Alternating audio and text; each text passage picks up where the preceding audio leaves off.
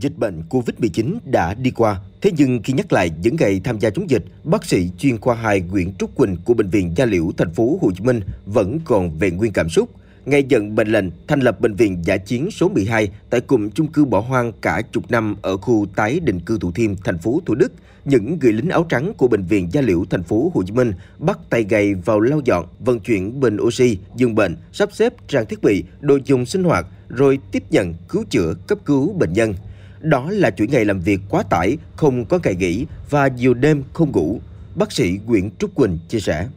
Bác sĩ, bác sĩ chứ nhưng mà khiên bình oxy thì vẫn khiên.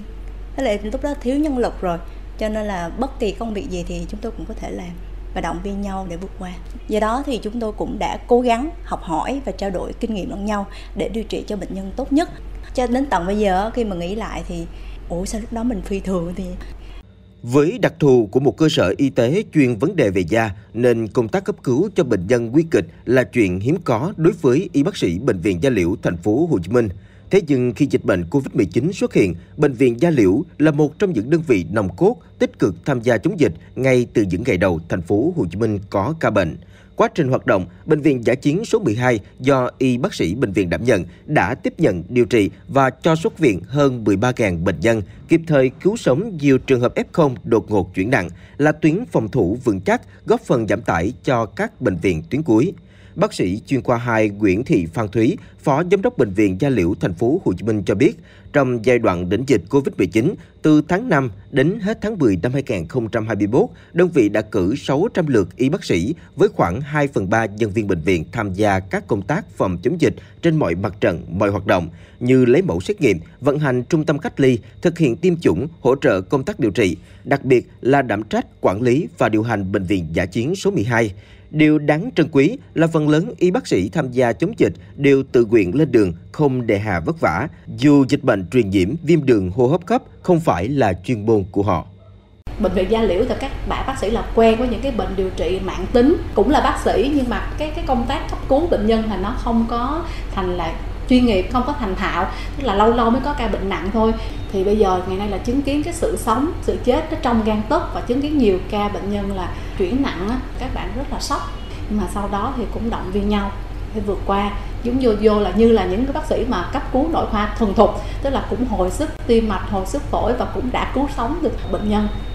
được hình thành và hoạt động từ việc tiếp quản các bộ phận nhà thương Bạc Hà điều trị bệnh nhân phong, trung tâm bài trừ hoa liễu, bệnh viện Thanh Quang của chế độ cũ và khoa da bệnh viện Bình Dân trong những ngày đầu đất nước giải phóng, bệnh viện Gia Liễu thành phố Hồ Chí Minh gặp nhiều khó khăn và thiếu thốn trăm bề. Với cơ sở vật chất, hạ tầng kỹ thuật do chiến tranh để lại tồi tàn cũ nát, đội ngũ y bác sĩ, dược sĩ vọn vẹn đếm trên đầu ngón tay. Biến khó khăn thành động lực, ban giám đốc cũng như toàn thể cán bộ y bác sĩ của bệnh viện đã nỗ lực cố gắng, định hướng và xây dựng kế hoạch phát triển bệnh viện từng giai đoạn phù hợp với tình hình thực tế. Khi công tác tổ chức đi vào ổn định, song song với phát triển trình độ chuyên môn của đội ngũ y bác sĩ, đơn vị cũng đẩy mạnh phát triển khoa học kỹ thuật, từng bước nâng cao chất lượng điều trị, đáp ứng nhu cầu khám chữa bệnh của nhân dân. Đến nay, bệnh viện Gia Liễu thành phố Hồ Chí Minh đã tiến bộ vượt bậc với hàng trăm danh mục kỹ thuật y khoa được thực hiện bằng thiết bị chẩn đoán và điều trị tiên tiến hiện đại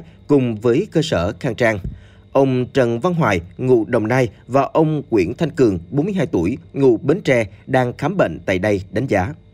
À, trước đây mình khám thì khi mà mình mới tới cổng bệnh viện đó, là cái ấn tượng của mình rất là ấn tượng xấu khi mà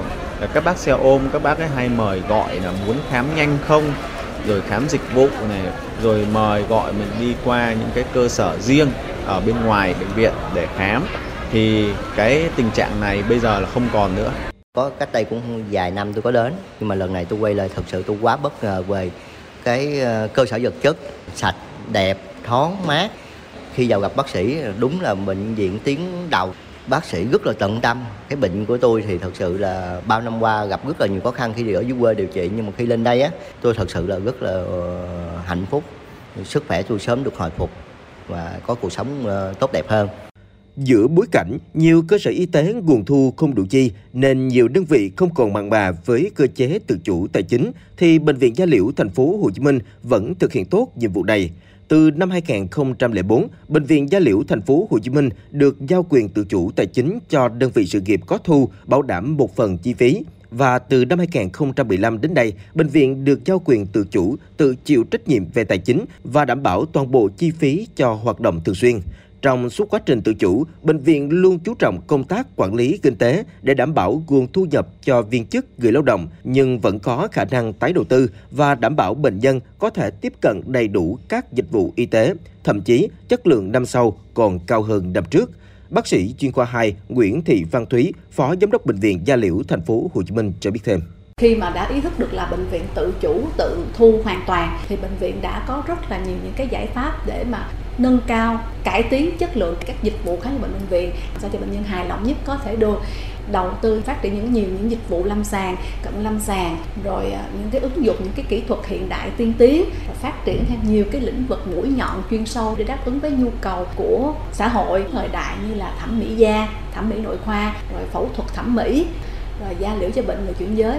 Biến khó khăn thành động lực, ngày nay bệnh viện Gia Liễu thành phố Hồ Chí Minh đã trở thành cơ sở uy tín và đang tạo dựng thương hiệu một bệnh viện chuyên về bệnh da liễu và thẩm mỹ. Mỗi ngày, bệnh viện tiếp nhận từ 2.000 đến 2.500 bệnh nhân khám điều trị, đáp ứng nhu cầu không chỉ người dân tại thành phố Hồ Chí Minh mà còn cho nhân dân 21 tỉnh thành phía Nam.